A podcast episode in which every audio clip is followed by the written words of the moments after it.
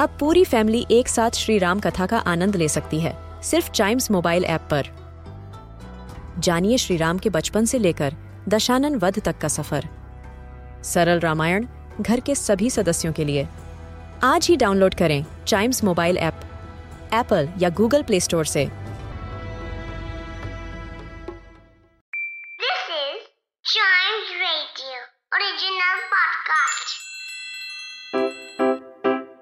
Riddle सुलझाना बच्चों और बड़ों, दोनों का फेवरेट गेम है।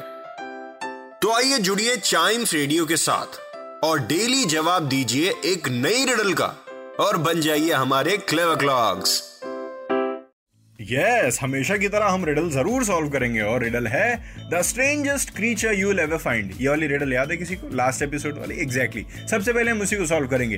The strangest creature you ever find two eyes in front and many more behind क्या चीज़ है ये? मतलब दो आँखें सामने और पीछे ना जाने कितनी सारी आँखें हैं।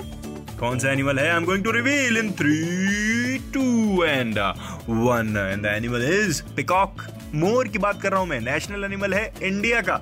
और इसी की दो आँख आगे और जो पीछे वाली आँखें किसमें होती हैं वो जो पंख होते हैं ना उन पंख को आप ध्यान से एक बार पीछे करके देखेंगे तो आपको आँखें नज़र आएँगी।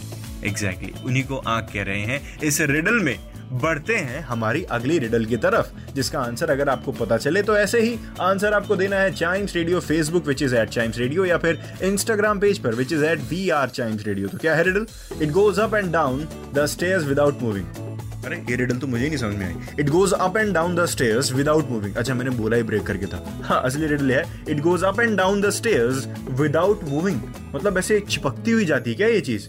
क्या है ये चीज़? आंसर हम रिवील करेंगे इसके अगले एपिसोड में। लेकिन साथ ही साथ आप क्लेवर क्लॉक्स के चाइम्स रेडियो के और भी ढेर सारे पॉडकास्ट एंजॉय कर सकते हैं। और आंसर अगर आपके दिमाग में आता है तो टिंग करके फेसबुक या इंस्टाग्राम पे अपना आंसर दे दीजिएगा नाम के साथ। At Chimes radio Facebook at we are Chimes radio Instagram